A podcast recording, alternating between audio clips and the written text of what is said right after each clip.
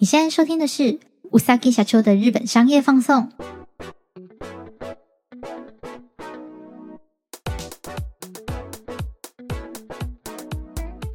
Hello，大家好，我是 Yuki，感谢你再次点开うさぎ社长的日本商业放送。这集是 EP 零九，我们马上来看看上周日本发生什么商务大小事吧。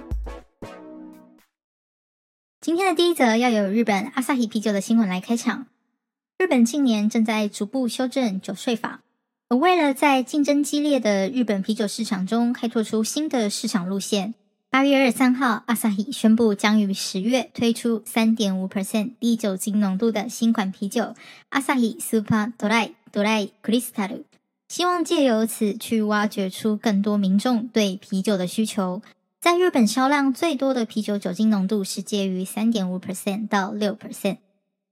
日本啤酒依照酿造的原料，主要分为啤酒、发泡酒和第三类酒。啤酒就是用了五十 percent 以上的麦芽和啤酒花的酒类，发泡酒呢，则是加了五 percent 以上和啤酒原料不相干的原料，而且麦芽用量有达到二十五 percent 以上的酒类。最后呢，第三类酒则是不使用麦芽而制成的酒类，原料可能是蒸馏酒或者是其他淀粉。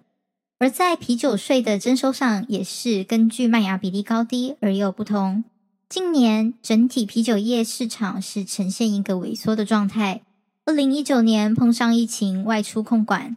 会大量使用纯啤酒的居酒屋业者减少，加之费用和口味多样化的关系，像是发泡酒及第三类酒这种酒商开发出来的节税啤酒，购买比例就增加了。政府开始推动酒税的统一。啤酒的税率会逐步的降低，而发泡酒和第三类酒则会加重课税。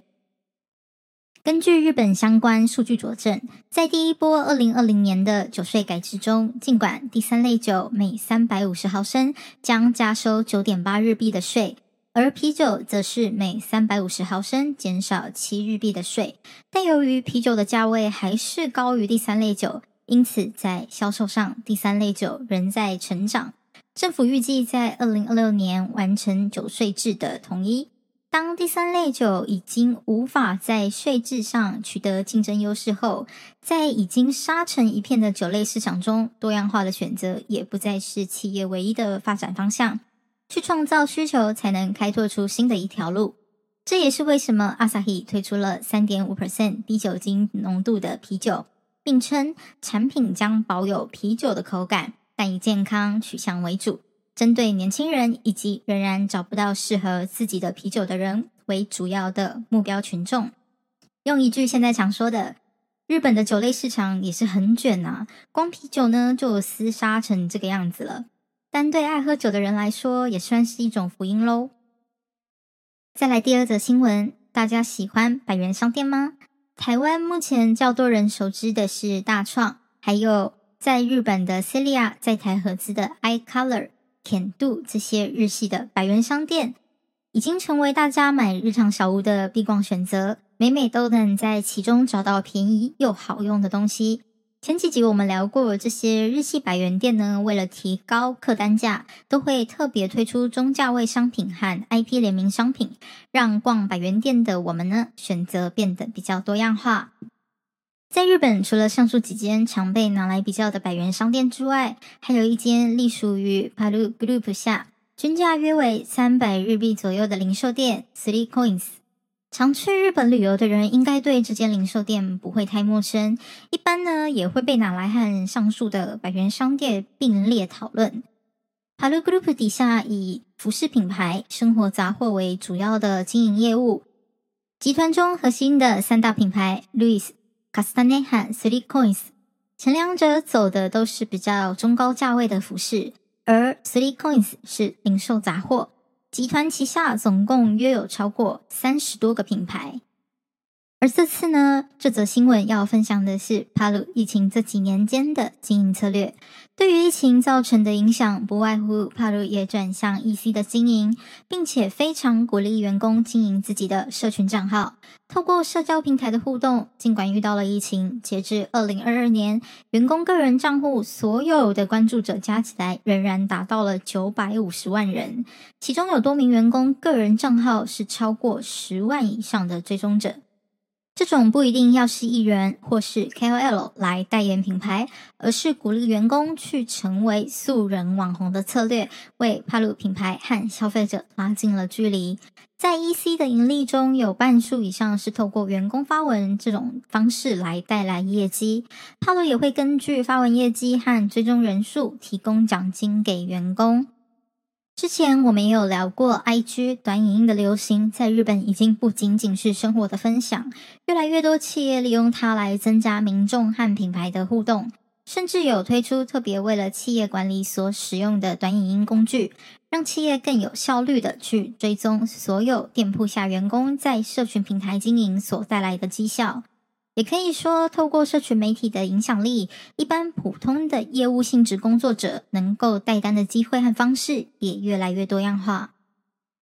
再来，今天的最后一则新闻，根据八月二十五号三井住友新的财报中揭示，二零二五年底前，预计将集团六成的店铺，大约两百五十间，转为所谓 store 模式的新形态店铺。这个新形态的经营方式呢，将会把假日以及平日的营业时间扩大，且将本来的银行店铺转移至移动上较为方便的商业设施内，旨在更贴近、更有弹性的服务民众，也省了不少本来租店铺的租金成本。